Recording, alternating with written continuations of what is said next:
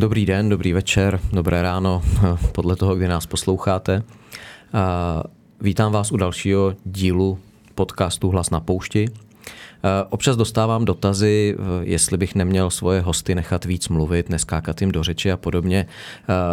Nebudu to dělat, nejsem novinář, nedělám rozhovory, kdy položím otázku a čekám, co mi host odpoví, abych mohl položit další otázku. Proto taky do svého podcastu zvu jenom svoje kamarády, protože možná nějaký kamarádky časem pozvu taky. A je to proto, že spolu můžeme vést eh, debatu tak, jak ji vedeme, tak, jak jsme zvyklí kdekoliv jinde. Skáčeme si do řeči vzájemně, eh, snažíme se jeden druhého přesvědčit eh, o tom, kdo z nás má pravdu, pokud se v něčem neschodujeme. Dneska je tady možná výjimečný host, je tady Petr Matouš, podplukovník.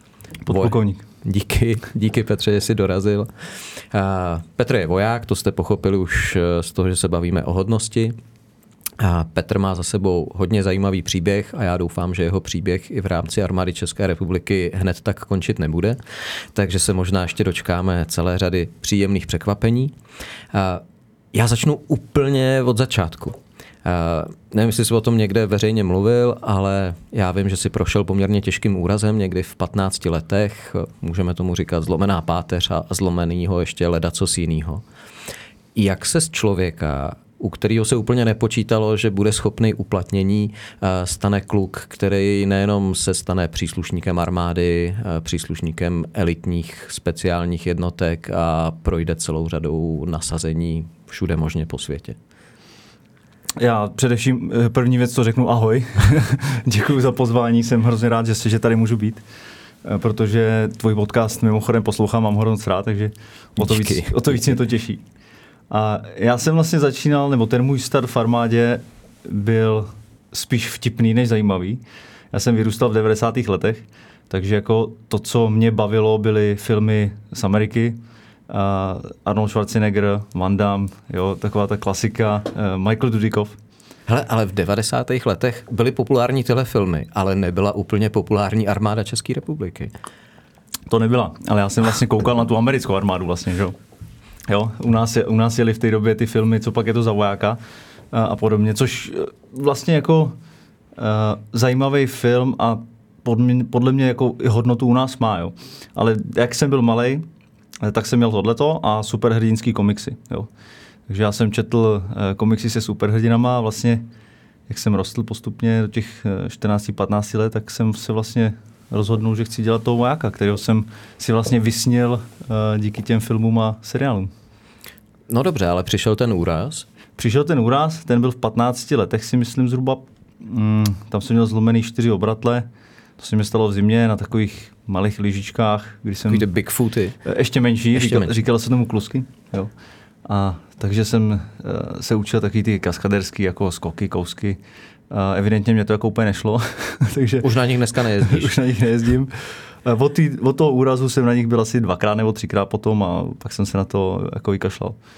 No, takže jsem skočil takový velký skok, kdy jsem si zlomil teda ty čtyři obratle, zlomil jsem si u toho i ruku, a nějaký žebra, nevím, jestli byly zlomený nebo pohmožděný, úplně bych jako si vymýšlel.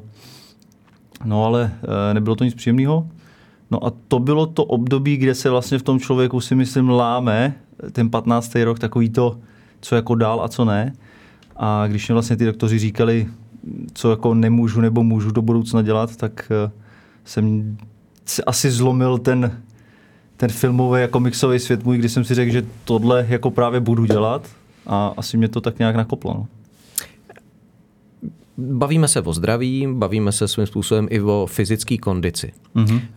Když člověk poslouchá Karla Řehku, současného náčelníka generálního štábu, eh, tak z těch věcí, které naší armádě scházejí, kromě moderní techniky, nemovité infrastruktury, k tomu se asi ještě všemu dostaneme, je i eh, vlastně ten lidský faktor. To znamená, máme málo lidí. Eh, to málo lidí, který k nám chodí, je dneska v jaký fyzické kondici, když to srovnáš? My obecně jako můžeme všude slyšet nebo slýcháme, že je to horší a horší. Eh, je pravdou, že ta fyzická připravenost těch lidí, která chodí teď do armády, tak je horší, než byla v předchozích letech. To pravdou je. Já neumím jako říct. Budeme to brát jako globálně, který chodí do armády, nebo který chodí třeba k vám teďka do Chrudimi k výsadkářům? Já si myslím, že to je globálně, nejde jenom o Chrudim, ale jde obecně o armádu. Jo. Na druhou stranu my ale musíme jako pracovat s tím, co jako máme a co vlastně chce do té armády jít. A e, když potom přemýšlíme, koho vzít na jaký funkce, tak prostě mě nevadí, když kluk, který dělá IT problematiku nebo dělá nějaké jiné věci a není vyloženě třeba ten výsadkář bojovník, který musí odníst spoustu závaží na zádech a další věci, tak mě vlastně nevadí, že není zas tak dobře fyzicky připravený. Protože ta armáda toho odborníka může použít eh, na jiné věci, jestli mi rozumíš, jo? Rozumím, ale oba dva máme zkušenosti s armádou, s ministerstvem obrany, víme, jak fungují předpisy a takhle. Mm-hmm. Ty předpisy to stíhají, jakože dokážeme v reálném čase snížit ty nároky na lidi, u kterých si vážíme něčeho jiného, než že uběhnou 10 kiláků s 50 kilama? Ne, a to je právě to, co teďka, když zmiňujeme Karla Řehku jako Engéše, tak to je to, co právě teďka řeší ty, přes, ty předpisy a ty papíry, ty mají samozřejmě spoždění. Mají spoždění jako obrovský, nejen jako roky, bavíme se spíš o pěti, deseti letech. Jo. A e, Karel Zechka do toho teď jako hodně, hodně kopnul. My jsme shodou okolností včera měli velitelské schromáždění, e, kde nám právě agentura zdravotnictví řekla, jaký budou nový pravidla od 1.1.24 e, a rapidně se tohleto, rapidně se tohleto v armádě změní. Jo. Hele, mě tohle ale vlastně eh, stejně překvapuje, protože za dobu mýho působení jsem potkal celou řadu generálů, ale i plukovníků, který nejenom, že nebyli podle mě jako v žádném případě schopní udělat deset chybů, ale ani pět dřepů a přesto prostě procházeli. Tak proč jsme často na lidi, který chceme, mnohem přísnější než na lidi, který už v systému máme? No pozor, aby jsme tady jako nemíchali eh, jabka s hruškama. Jo. Pokud se budeme bavit o generalitě a o tom, jak jakoby mají vypadat nebo nemají vypadat, tak eh, tady jako se musíme i bavit o tom, že ty lidi, kteří jsou ve vysokých důstojnických hodnostech, tak těm lidem prostě musí jít příkladem. To prostě jako bez toho nejde. Podívej se na americkou armádu. Jo, přesně tak. Takže jako u, u té generality nebo u vysokých důstojníků bavit se o tom, že má někdo silnou nadváhu a neudělá pět zhybů nebo neuběhne to, co má, tak to není ani do diskuze. Jo? Tady prostě to, to existovat vůbec nemá. Ježiš, teď jsme asi naštvali pár lidí. Ale tím vhodným příkladem je právě ten Karel. Jo. Ten prostě, když se na něj podíváš, a vidíš, co má za sebou a co dělá. Já s Karlem nechci chodit jo, běhat. Tak prostě, tak prostě to je ten příklad pro ty mladý kluky, kteří chodí do armády, kteří si můžou říct, jo, takhle má vypadat generál, takhle má mluvit, takhle má mít tu fyzickou kondici a takhle je to jako správně. Jo. Dobrý, hele, když snížíme uh, nároky na lidi, na ty funkce, kde to nevadí, pak už nebude problém s naplněností u jednotek? Bo potom narazím ještě, ono to má víc aspektů. Jo. Jeden problém je ten fyzický, a druhý problém je ten, eh, co mají ty lidi za mindset, co mají v hlavě ten morální. Eh, to, proč do té armády chtějí nebo nechtějí chodit. Dneska ty mladí kluci nejsou k té armádě tak jako přilnutí, že, že všichni hrozně chtějí být v armádě u policie, u hasičů a podobně. Jo? Oni to tak prostě nemají. A navíc u těch mladých lidí dneska, když přijdou do té armády, vyzkoušej si to na ty dva první měsíce. Oni nemají problém s tím se za 14 dní otočit na patě a prostě odejít. Jo. A nemají s tím projdou problém. vyškovém a skončí. Přesně tak, protože se jim to prostě nelíbí. Další věc je, že jim třeba i maminka řekne, že si moc nepřejou, aby v té armádě byli. A ta, ta dnešní doba je taková, že ty lidi zůstávají u těch rodičů jako delší dobu a jsou pod tím vlivem rodičů delší dobu, než jsme třeba byli my a tím pádem je mu je třeba 25, on pořád bydlí u rodičů a když mu maminka řekne, aby v té armádě nebyl, že je to nebezpečný, protože se ta bezpečnost ve světě děje taková, nebo je taková, jaká je, tak on prostě odejde, protože mu to tady rodiče jako řeknou a on neposlechne. Jo. A, okay, to, a teď jsme si probrali kluky, jak holky to mají trochu jinak? Uh, takhle, který jo. chodí do armády? S, s těma holkama nemám tolik zkušeností, eh, protože tohle, co ti říkám, tak probíhá tak jednou za 14 dní, například v té chrudimi u těch mladých lidí. Jo. Vždycky někdo přijde, z pravidla je to právě chlap nebo kluk, který a to bych čekal, že zrovna chrudím, výsadkáři, že tam budou fakt lidi, kteří prostě chtějí skákat, chtějí prostě se účastnit něčeho, co v určitém věku může vypadat jako dobrodružství. Je velký procento lidí, kteří to jde prostě zkusit. Jo. A jdou to zkusit, nelíbí se jim to, nebo se jim nelíbí to, jak jsou k ním ty velitelé třeba tvrdí nebo tvrdší, radši třeba chtějí na nějakou logistiku být v klidu, brát vlastně v podstatě podobný nebo stejný peníze eh, někde jinde a mít vlastně klid. Jo. Takový, takový to srdce, kterým se to dělalo nebo dělá, nebo dělalo dřív hlavně, tak uh, tam občas jako schází. Ale není to, nechci to paušalizovat, jo? Hmm. Není to u všech. Ale to procento těle těch lidí se, se oproti, oproti jako těm předchozím letům eh, zvýšilo. K té naší armádě se ještě dostaneme, abych to možná směřoval až nakonec, aby jsme si pak mohli říct, jestli tě ještě v armádě po našem podcastu nechají nebo ne. Jasně. Hele, uh, ty jsi byl na celý řadě uh, míst, uh, někde jsme se i míjeli, hmm. který nejsou úplně jednoduchý na život. Uh, nevím, o kterých můžeme mluvit, jestli se můžeme bavit třeba o Africe, nebo jestli se můžeme bavit o Blízkém východu. O Afghánistánu už můžeme mluvit asi úplně otevřeně, ne? My můžeme se bavit o všem já když, když, to bude, když to bude nějaký detail, který nejde jako říct nebo zmínit, tak já to prostě řeknu a řekneme tady bez detailu a, a půjdeme jako dál. Poslední jakoby velký zahraniční nasazení naší armády byl Afghánistán. Mm-hmm. Byly tady i jiný uh, potom, ale to už byly uh, operace jakoby menších jednotek a menšího počtu lidí. Ano. Eh, přesto všechno, jak to v Afghánistánu dopadlo, což není eh, výsledek práce našich vojáků ani aliančních vojáků, ale je to důsledek eh, nějaký politiky, která evidentně neodhadla, jak za jak dlouho je možný z lidí, kteří žijou ve středověkém uspořádání, udělat moderní demokratickou společnost, nebo možná ani neodhadli, že z těch lidí to možná ani udělat nikdy nepůjde. Mm-hmm. Stálo to za to? Ty oběti, ten čas, to úsilí, který jsme tomu věnovali? Jako jednoznačně to za to stálo. A proč má hodně jako odpovědí. Jo. Já začnu tou nejjednodušší, která je pro naši armádu jako i pozitivní.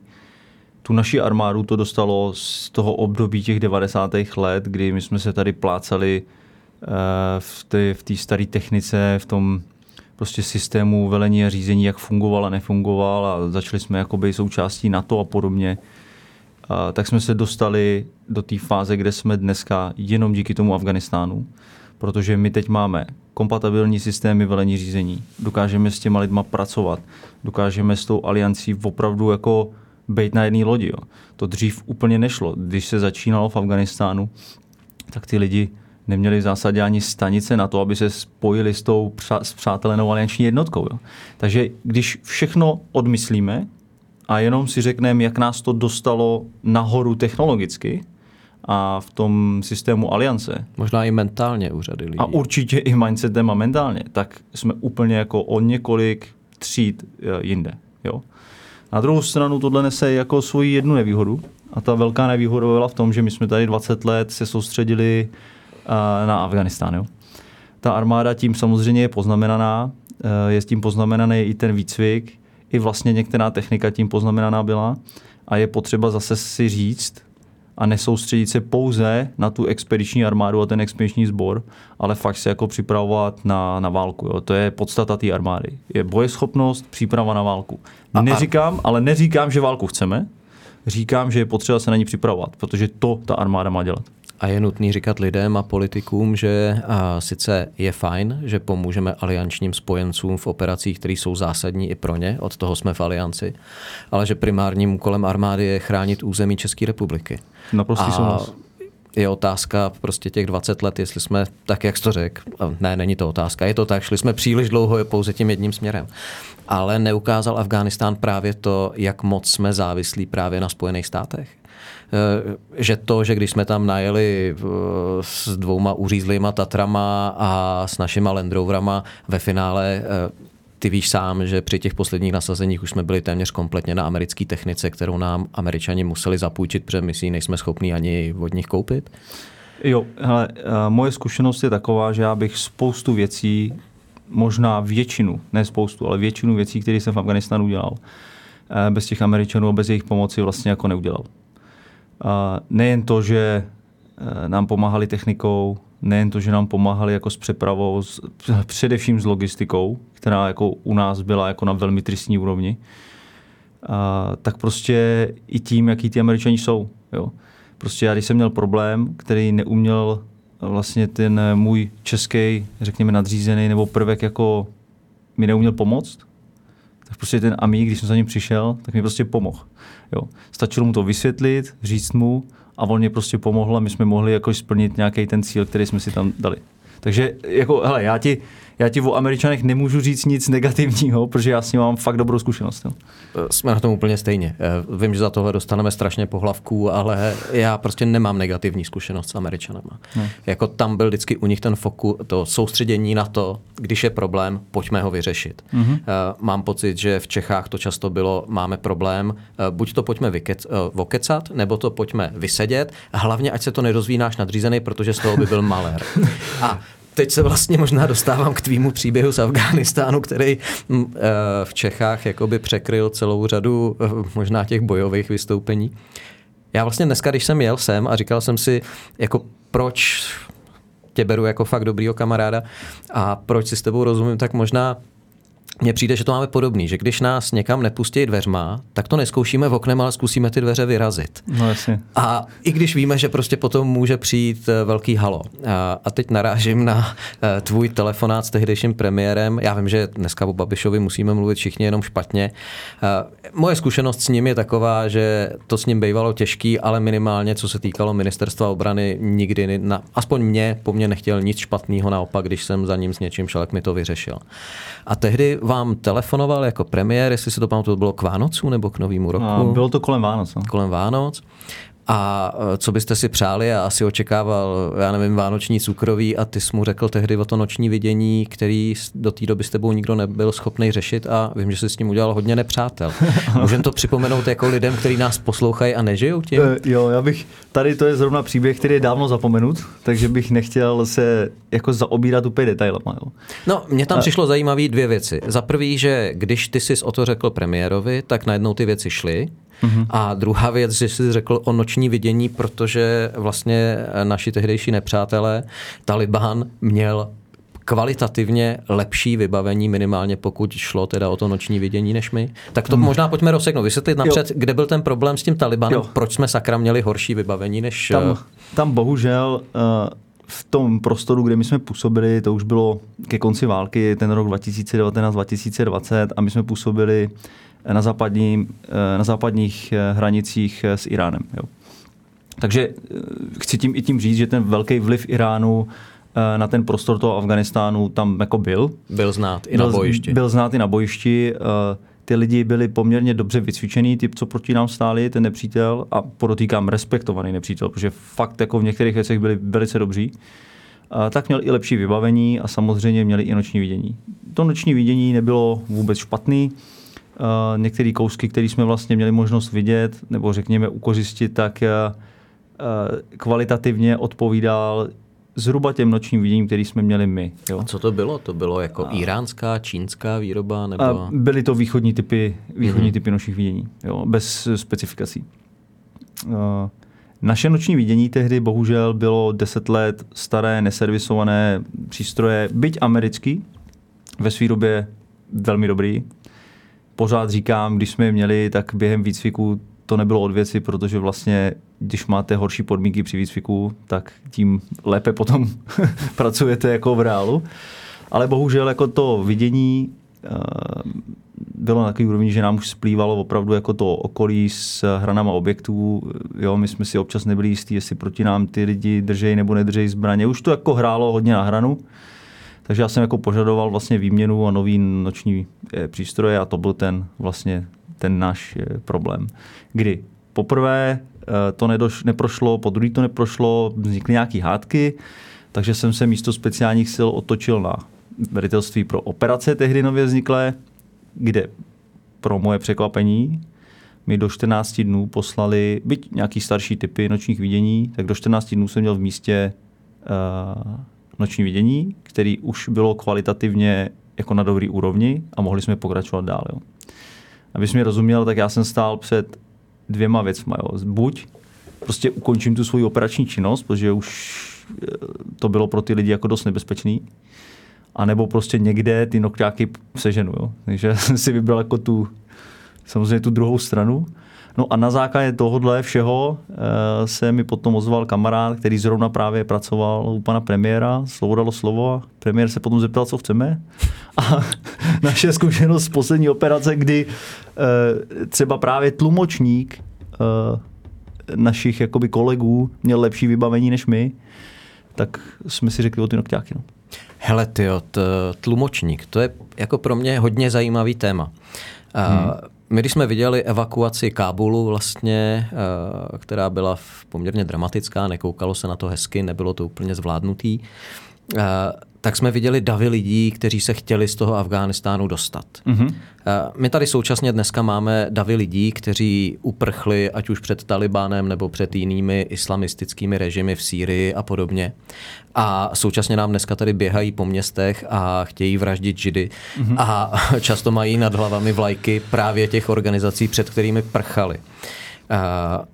Což je pravda. Hele, Což je pravda. Jakou ty máš zkušenost eh, s tlumočníkama? Opravdu, protože někdy, když eh, slyším jakoby nářeky různých neziskovek, eh, kteří se sem snaží neustále hmm. jako dostávat další a další, tak to občas vychází, že každý z našich vojáků měl dva až tři afgánské tlumočníky. Jo.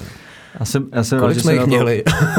Ale za ty, za ty roky jich mohlo být několik desítek, jako by třeba 30, 40, možná jako až 50. Uh, s těma tlumočníkama je to strašně složitá věc. První, co je potřeba zavnímat, je, že ty lidi zase byly, byly výjimky, ale většina z nich to dělala čistě pro peníze ze zisku. To byli prostě doma kluci, kteří byli biznismeni, věděli, že na té válce se dá vydělat a věděli, že když budou dělat překladatele, tak si prostě vydělají slušný peníze. Jo. Ty smlouvy, které byly, tak říkali jednu věc. Vy nám budete dělat překladatele a dostanete za to takovýhle peníze v těch smlouvách a v těch věcech nebylo nic jiného o tom, že budou přesídlený nebo nebudou. Ty programy měly samozřejmě některé národy, eh, měli to američani, my jsme ho mimochodem dřív měli taky eh, pod ministerstvem vnitra, ale jako není tajemstvím, že ten program se tehdy moc nepoved. Jo, to o tom ale samozřejmě jindy. A, a takže ve ty tlumočníci eh, měli vidinu zisku. Nebylo to teda tak, že vlastně afgánská národní armáda, kam šli lidi bojovat za svoji zem, vyčlenila svoje vojáky a ty vám šli tlumočit. Tohle byl prostě ne, paralelní ne, ne, program, tohle to, byl to prostě bylo biznisový deal. Biznisový deal, byli to ty budeš tlumočit, civilisti, dostaneš prachy. Nakontraktovaní civilisti. Jo? Hmm. Uh, ve se stávalo, že tyhle ty kluci nepracovali jenom pro nás, ale pracovali i pro druhou stranu. Jo? Často jsme to zjistili, museli jsme ty lidi vyhodit. Eh, velmi často to byli lidi, třeba kteří předtím pracovali pro druhou stranu, teď pracovali pro nás a tak dále. Ten život tam je jako komplikovaný. Jo? Tam prostě každý chce nějakým způsobem přežít.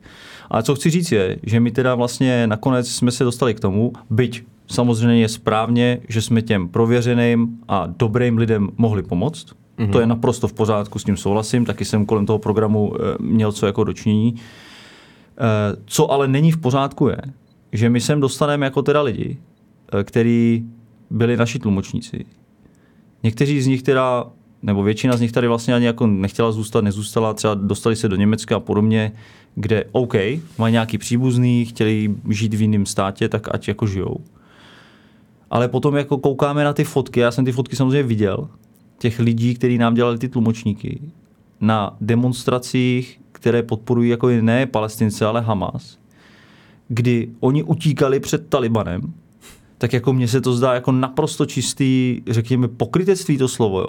Teď jako to přece není jako v pořádku a není to přece normální, že se tohle bude dít a my na to jako koukáme. Jo. Ale tohle je na hlavu. Viděli jsme oba dva teďka záběry z minulého nebo z tohle týdne, vlastně, kdy v Německu vystoupil uh, ministr Talibánu a sedělo tam 80 Afgánců. No tak jako přece do toho Německa uprchli před tím Talibánem. Jako tak by mělo být poměrně jednoduchý ty lidi identifikovat a naložit a poslat je zpátky, když Přesně prostě tak. mají tu touhu se s tím talibánským ministrem scházet. Ale politiku asi my dva nevyřešíme. Ne, ani, ani jako k politickým tématům já se vyjadřovat nemůžu ani nechci, jo?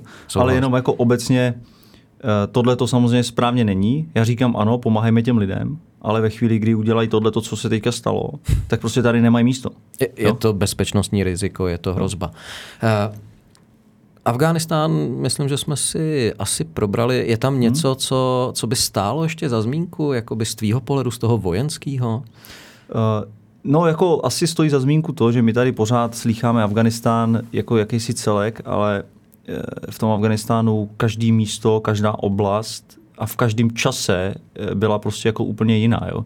Bylo znát třeba tam, kde byl vliv víc iránský, tam, kde byl ano. víc vliv Pakistánu, tam, ano. kde byly jako kmenový eh, vlivy, bylo to hodně znát Pře- i v rámci přesně, operací? Přesně tak, ale jako i ten, i ten biznisový model tam hodně funguje v tom, že vlastně ten místní warlord, řekněme, který měl nějakou tu svoji oblast, tak on velmi často jakoby byl v přátelském vztahu i s těma představitelema armády nebo policie a podobně. Ono tady ty lidi u nás, uh, je to hrozně těžké jako si to představit, ale tam opravdu ty, ty lidi jako spolu sem tam jako bojujou, sem tam vlastně nebojujou, ale všichni spolu tak nějak jako žijou, uh, všichni se uplácejí navzájem. Je to zvláštní systém, kde si myslím, že musí panovat nějaká silná ruka, která to bude držet dohromady, pokud to dohromady držet jakoby někdo, někdo chce. chce jo. Je to jiná civilizace, jiný civilizační okruh. No. No. Eh, když se podívám na ty současné konflikty, eh, úplně ten ono nejaktuálnější, protože začal později než válka na Ukrajině. Mm-hmm. Když se podívám na Izrael, i v Izraeli vidíme některé věci, které jsme viděli na Ukrajině, to znamená masivní nasazení sebevražedných dronů, říkáme jim vyčkávací munice, ale pro lidi asi ten sebevražedný dron je něco, jo. co si víc představí. Jo. Uh, Izrael je hodně specifický tím bojem v tunelech. Mm-hmm. Uh, je to relativně něco nového, protože naposledy, jestli se nepletu, tak něco podobného řešila americká armáda na přelomu 60. 70. let ve Větnamu, kde vlastně vznikly i americké speciální jednotky, to byly ty krysí hlídky, mm-hmm. což si vůbec neumím představit. Eh, jednou jsem byl, někde si mysleli, že mi udělají radost, tak mě vzali do ponorky, jako když člověk měl čas přemýšlet nad tím vlastně, kde to sedí, tak mě to nebylo příjemný. Představuje se plazím tunelem, Jasně. Eh, kde eh, každou chvíli na mě může spadnout nějaká past a něco podobného. Eh, hele, cvičíte vy boj v tunelech? Uh, tak my s tím konkrétně s těma... Asi nám to úplně nehrozí tady zatím. Teda. U nás zatím ne, jo. Ale co se týče teda Izraele, Gazy a podobně, tak tam s tím zkušenost samozřejmě máme. My jsme ještě se speciálníma silama samozřejmě do Izraele jezdili já tam mám jako zase v IDF tělový kamarády, jako úplně kamarády, který eh, mě ty věci jako ukazují. Několikrát jsem tam byl, viděl jsem to, fyzicky jsem na vlastní oči v těch tunelech byl a viděl jsem je. Eh, je to jiný, než mluvíš o těch tunelech ve Větnamu. Tyhle tunely jsou jako opravdu velký, bytelný. Eh, normálně tam můžeš procházet v některých částech úplně natažený, normálně celý a můžeš to takhle projít tam a zpátky. Není to nic, že by ses někde plazil, mm-hmm. není to nic, že by ses jako tam musel někde krčit. To jsou naprosto dokonale vytvořený tunely, které musí stát neskutečný a taky stojí neskutečný peníze. A ten boj v těch tunelech v zásadě neprobíhá, protože do těch tunelů se vůbec nechodí. Ty tunely se ničej, ty tunely se betonujou, ty tunely se eh, zadělávají ty vchody a podobně, ale nikdy nikdo tam chodit nechce, protože když už tam nějaká jednotka vleze, tak prostě stoprocentně počítáme s nějakýma ztrátama. Jo. Ty Izraelci tam taky chodí nechtějí. Jediný případ, který by mohl nastat a proč líst do toho tunelu je, že potřebujete zachránit rukojmí nebo nějaké svoje e, zpřátelené jednotky, vojáky, někoho z koaličních nebo aliančních jednotek a podobně. To je jediný případ, kdy jdete, ale musíte samozřejmě počítat s tím, že to nemusí dopadnout dobře. Mám kamaráda, který tohle jako musel podstoupit a do těch tunelů jako musel jít a není to rozhodně nic, e, není to rozhodně nic pěkného a e, prostě se to jako obecně nedělá. Uh, Izrael vidíme to, co vidíme na Ukrajině. Masivní nasazení právě těch levných dronů. Já nemám rád takový to, vždycky někdo přijde a řekne, dodáme na Ukrajinu moderní západní tanky, bude to game changer. Mm-hmm. Dodáme tam tohle, bude to game changer. Vždycky nemusíme si to my dva vysvětlovat, jak funguje armáda, že to je prostě celek, že nemůže jedna zbraň prostě rozhodnout všechno, pokud to není teda zbraň, která ukončí válku pro všechny, protože nás vyhubí. A masivní nasazení těch sebevražedných dronů mm-hmm ta Ukrajina to bych eh, řekl spíš jenom jako zvedla, protože eh, tu vyčkávací munici už armády používají delší dobu, v řádu let. Ano, ano. A jsme na to připravení, že něco takového přijde? Protože já když mluvím s lidma, kteří mají reálnou zkušenost eh, z války na Ukrajině, mm-hmm. tak vlastně říkají mi, že poslední měsíce, kdy Rusové se masivně vrhli na to, že skutečně ty sebevražený drony vyrábějí, že je vyrábějí na ruských středních školách studenti, Jasně. Eh, že mají takový dronový syndrom, že ty lidi, kteří jsou na frontě, už vědí, že vlastně pokud je ten dron eh, zaměří, tak v lepším případě to skončí zraněním, že prostě nejsou schopní se schovat ani v tom zákopu. Mm-hmm. A nefunguje úplně všechno to, co jsme si mysleli, že bude fungovat, eh, zarušení a podobně. Jo. Možná k tomuhle tématu, jestli jo. bychom si mohli. Jako nějaký základ k tomu určitě, určitě řeknu.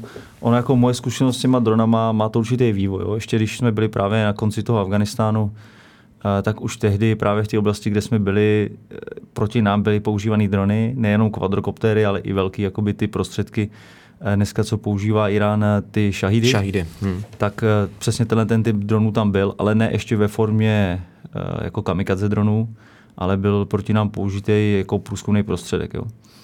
A, takže v tehdy, pozor, už se to jako, už se, už se vědělo, že ten nepřítel tím disponuje, že to může použít, tak my jsme tehdy proti tomu neměli vůbec nic. Naopak zase se vracím jakoby k té americké armádě, kdy pokaždý, když nám do oblasti přistála C-130 jako s osádkou, tak e, se otevřela otevřela zádu plocha, vylezl borec prostě s nějakou counter nebo antidronovou zbraní Eh, to kvadrokopteru nepřátelskou prostě chytil, jo, hodili na zem nebo jí prostě, nebo prostě spadla. My jsme proti tomu neměli vůbec nic. A, takže Máš šanci z útočné pušky tu kvadrokopteru e, sestřelit, když ji, když ji vidíš včas? A pokud, pokud je nízko, tak ne úplně z útoční pušky. Kluci zkoušeli brokovnice a podobně. Jo, já úplně si nemyslím, že bych e, jako puškou asi by to šlo. Záleží, jak by ten... Bude to na hodně krátkou vzdálenost no, a hodně štěstí. Záleží, jak by asi letělo to rychle. Jo. Hmm. Hmm. A nicméně jako systému je hodně jak proti tomu. Že to, co jsme my tehdy udělali, že jsme požádali Američani samozřejmě, kteří přijeli s vozidlem, který to umělo zarušit, udělali vlastně kolem základny oblinu a bylo vyřešeno jo, s tím systémem. To my jsme v té době jako neměli.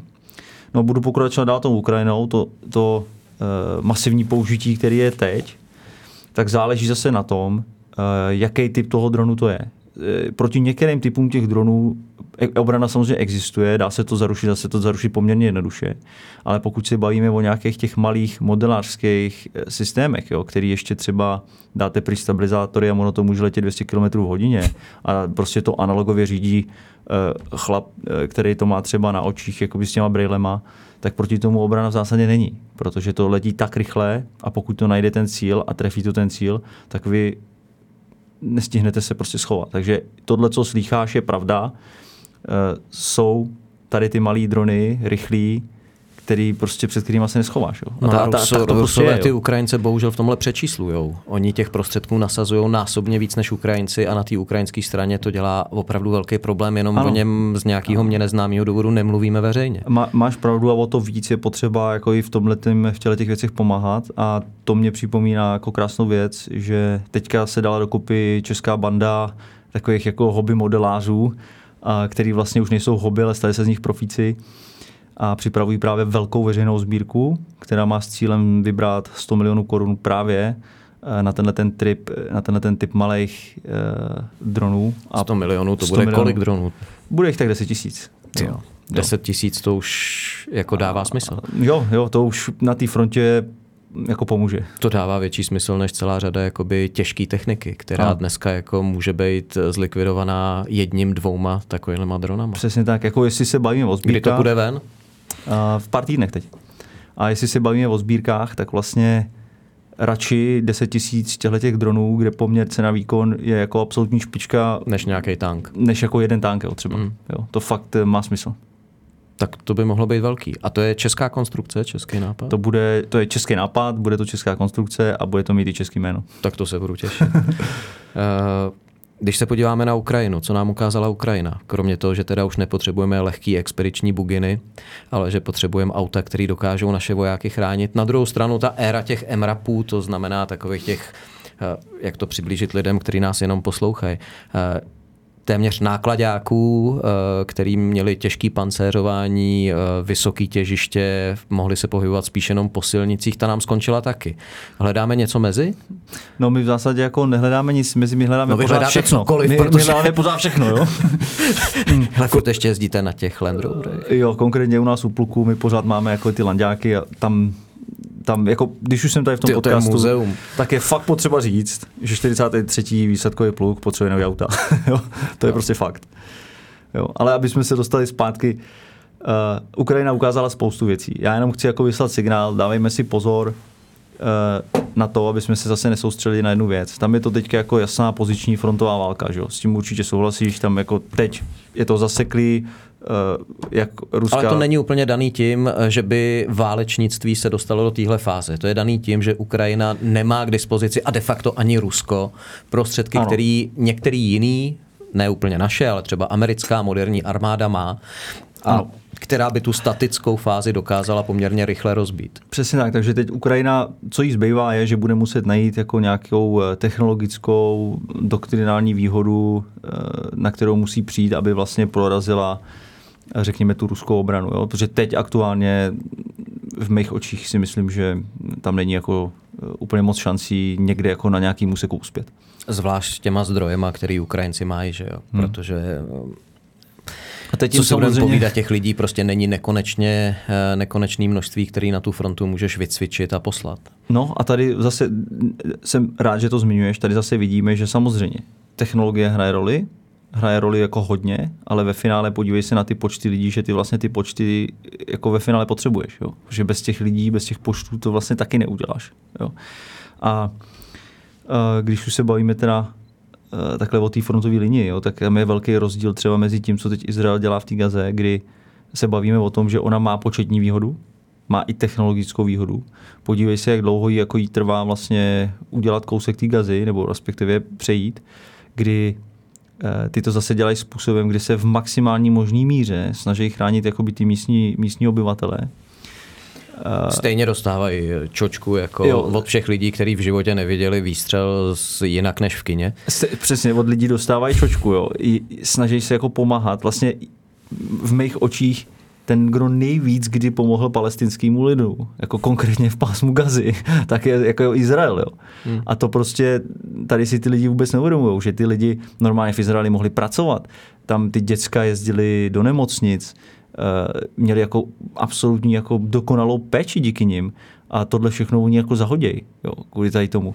A Eh, další věc, co chci říct, jo, zase lidi mají představu, jak vypadá Gaza, jo, ale Gaza není prostě, to nebyla oblast, kde by se lidi měli jo, strašně špatně. Jo. Ty lidi si tam měli normálně dobře. Tam, když se narodí předčasně dítě. Chtěj, lidi, kteří chtějí a najdou si třeba na Instagram je taková ta síť, kde jsou obrázky, tak si najdou opravdu krásné hotely, restaurace, no jasně. pláže, to všechno prostě v Gaze bylo. A, a teď, když to srovnáš jako s tím, že to děcko jde do inkubátoru, když se tam narodí jako předčasně a srovnáš to s jinýma oblastmi ve světě, jako respektive Afrika, nějaký i e, oblasti na východě, jako ty to prostě nesnese srovnání. Jo. A já nevím, jako, na co si my tady furt jako hrajeme. Jo. My si z každého děláme chudáka.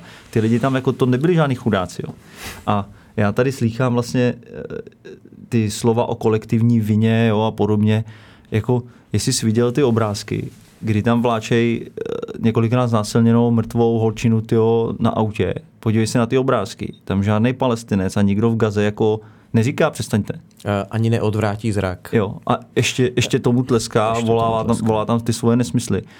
A do té ženský nebohý mrtvoly jako mlátě, jo.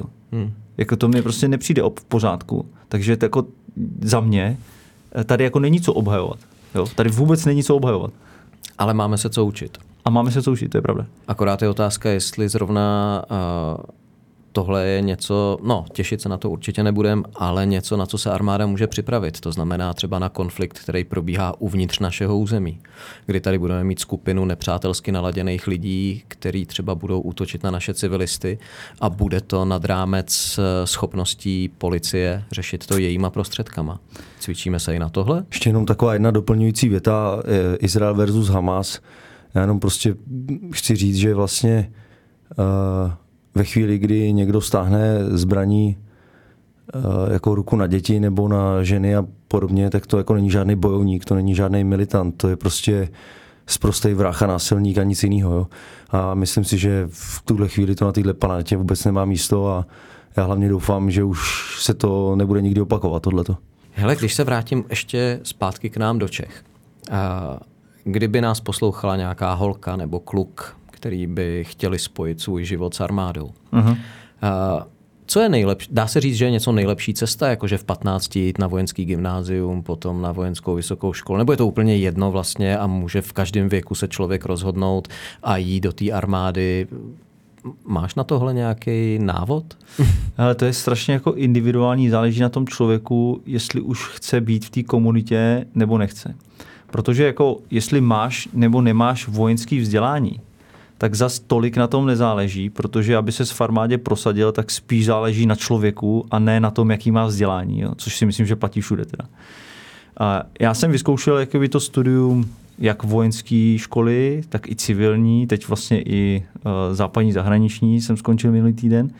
A jako ve finále je vlastně úplně jedno, jakou bych tu školu měl. Jo.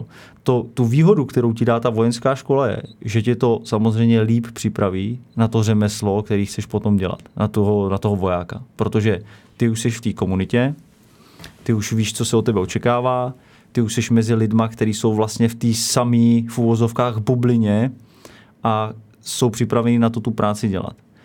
Uh, naopak výhodou, když bys šel úplně z civilu, je, že ty máš úplně jiný mindset. Ty vlastně nejseš ta v úvozovkách jako guma z té školy a, a přineseš té armádě nebo přineseš do toho systému ten civil vlastně. A to, stojí, stojí o to někdo, o ten to, civilní pohled? No já o to stojím. No.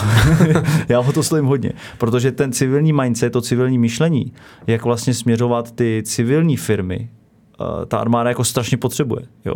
Protože my pořád žijeme jako v těch uzavřených bublinách na jednotlivých útvarech a v té armádě a mm, jako otevírat se je strašně důležitý a brát ty lidi zvenku je jako ještě důležitější. Uh, asi není tajemství, ty jsi v knížce, kterou si napsal o svém příběhu, která vyšla a kterou všem doporučuju, uh, tak si popisoval, že vlastně tím, jak nejseš z vojenské rodiny, mm-hmm. uh, tak si ani pořádně nevěděl, do čeho jdeš a mhm. původně mm-hmm. si se přihlásil na studium logistiky. Jo, to je pravda. Ono teda v rámci potom toho, co jsi dovolil říci o noční vidění, tak eh, za trest tě na tu logistiku šoupli, přestože jsi to teda nevystudoval. Nakonec se tak nestalo, protože jsem šel pracovat pro pana premiéra. Ale ta logistika ti vážně hrozila. Hrozilo mě, ano, hrozila mě nějaká skupina, eh, která měla právě na starost nákupinu. A kam směřuju? A Často v armádě vnímám to, že každý podle toho, ke který eh, části armády přísluší, má pocit, že zrovna ta jeho je ta elitní. Jo. jo? Piloti eh, z Čáslavy si myslí, že jsou ty elitní. Ty, kteří jsou na Gripenech, si myslí, že jsou elitnější hmm. než ty, co jsou na 159. Pak tady máme 601. skupinu speciálních sil, máme tady výsadkáře s chrudimi, ale já si myslím, že vlastně uh, ani ta nejelitnější jednotka, pokud nebude mít dobrou logistiku a nebude tam mít elitního logistu, tak ne, nepředvede jako v poli nic. Jo. To, to si myslím, že pořád platí. Je, je, to, je to pravda, ale k tomu já jsem si taky musel dojít. Jo. Já jsem si ze, ze startu taky myslel, že díky tomu, že jsem byl na 601, tak nic jiného neexistuje a vlastně jako jenom jako operátor, ten bojovník eh, je to nejlepší na světě. Je to nejvíc. Jako, dobře. Teda pro mě největší drsňáci furt jsou teda předsunutý letecký návodčí. Jo. To, to, to, to, je úplně, aspoň ty, který já jsem měl možnost potkat, ať některý český, tak třeba americký z jejich nasazení ještě v Iráku. Eh, představa, že skutečně člověk někde je vysazený sám nebo ve dvojci několik set kilometrů prostě v hloubce no, nepřátelského no, no. území a nemá šanci se o tam tady dostat, což u těch všech ostatních jako aspoň nějaká teoretická šance je. Eh, což se, což se jako v naší armádě, nikdy což se v naší armádě neděje, protože ty kluci to vždycky dělají v nějaký sestavě eh, s dalšíma jednotkama. Jo. To, že nezažil jsem, že by někdo jiný než speciální síly posílali někde jednoho nebo dva lidi dělat takovouhle práci.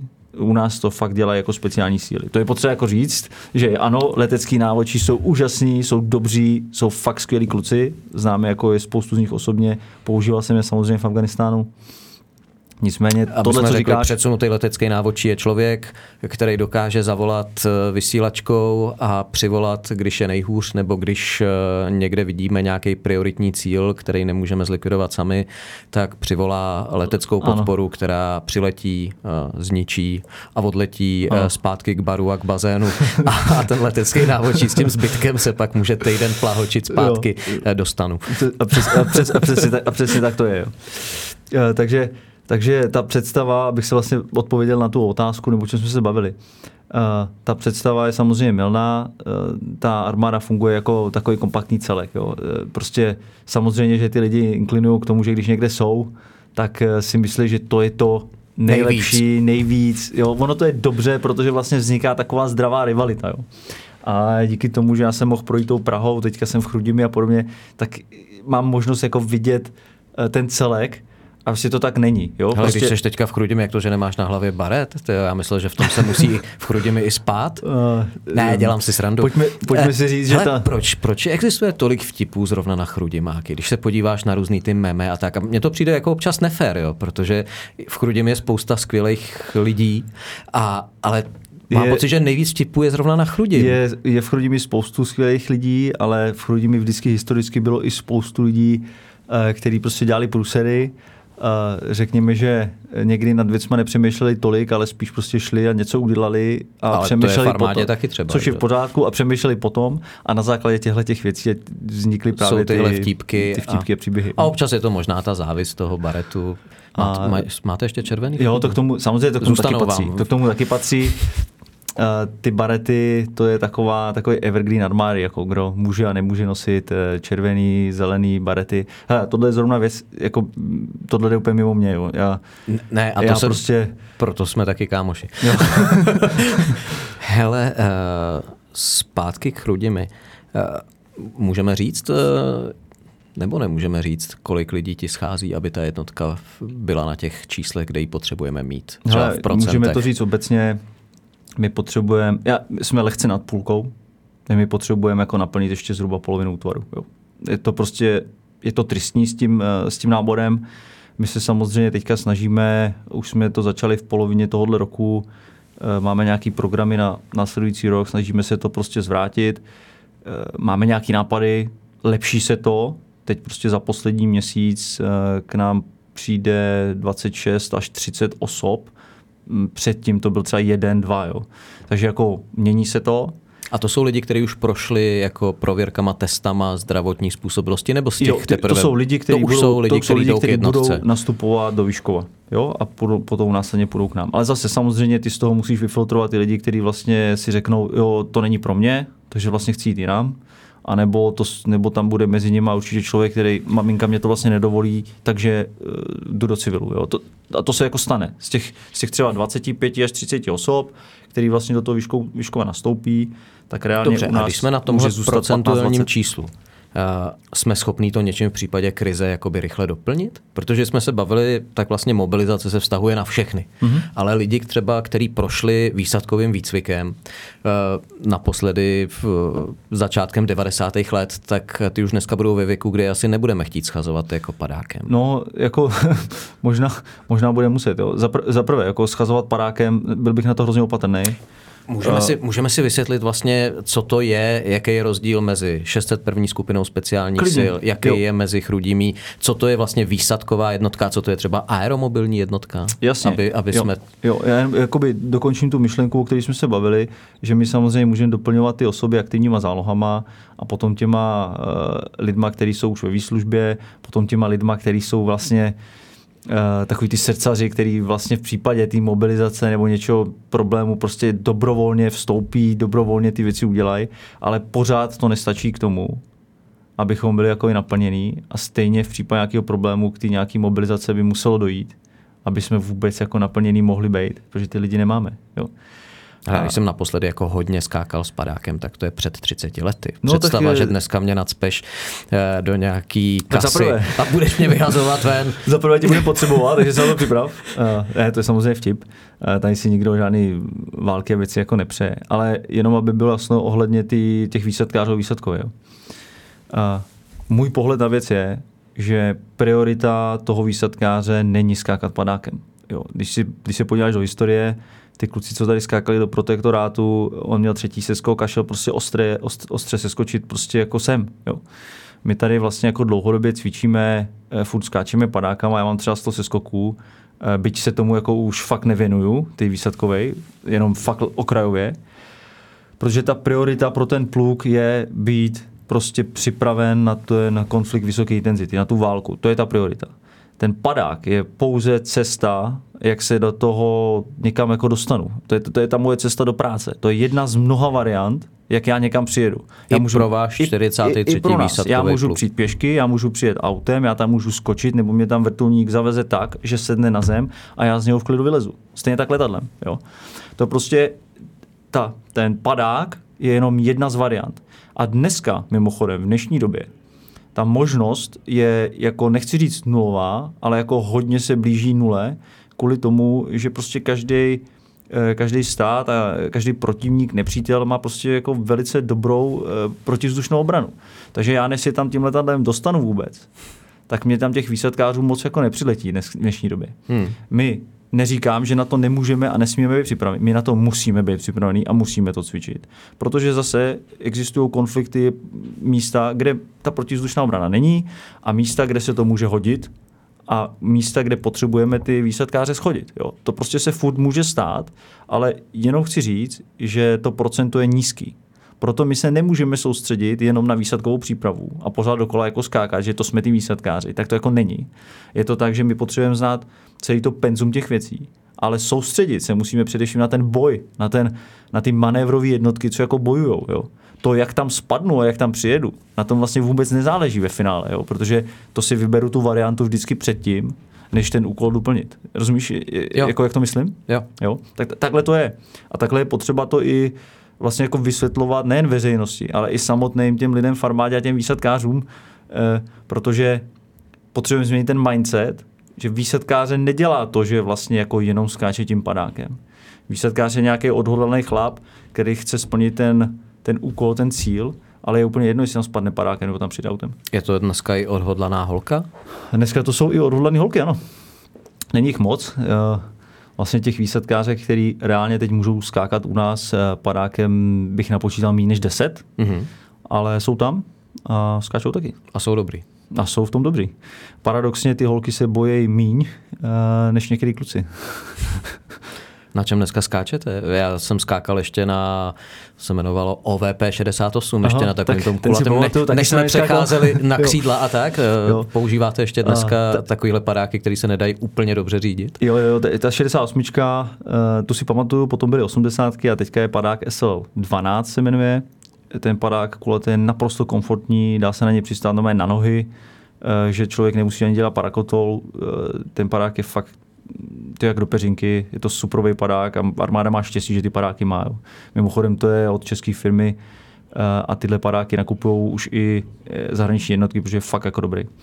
Eh, řekneme něco tajného, když se zeptám, jestli už jsme schopni vysazovat i náklad, protože vím, že jsme dlouho... Konečně jsme. Už jsme. Konečně Super. jsme. Trvalo to, ten proces je, byl pekelný, byl pekelný ten proces, nebudu jakoby říkat detaily, ale teď konečně jsme schopni zhazovat i náklad a právě výsadkový pluk eh, to bude jako zabezpečovat pro celou armádu.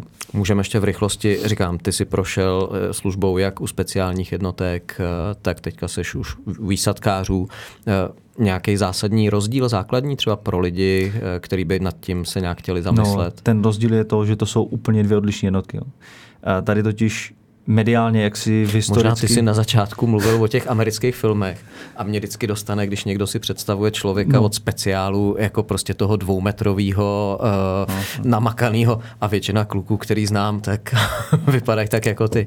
To často bývá u těch výsadkářů právě, jo. Mm-hmm. Ale ten, uh, první věc je, že společnost, média vnímají výsadkář a speciální síly, jako že to je všechno dohromady, vlastně tam nevidějí rozdíl. Ten rozdíl je jako je obrovský, jsou to úplně jiný útvary.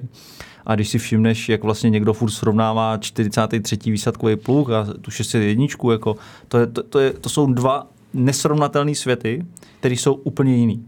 A já jsem strašně vděčný, že jsem vlastně mohl vidět oboje, jo? protože já jsem to taky samozřejmě nevěděl, když jsem byl na té 601.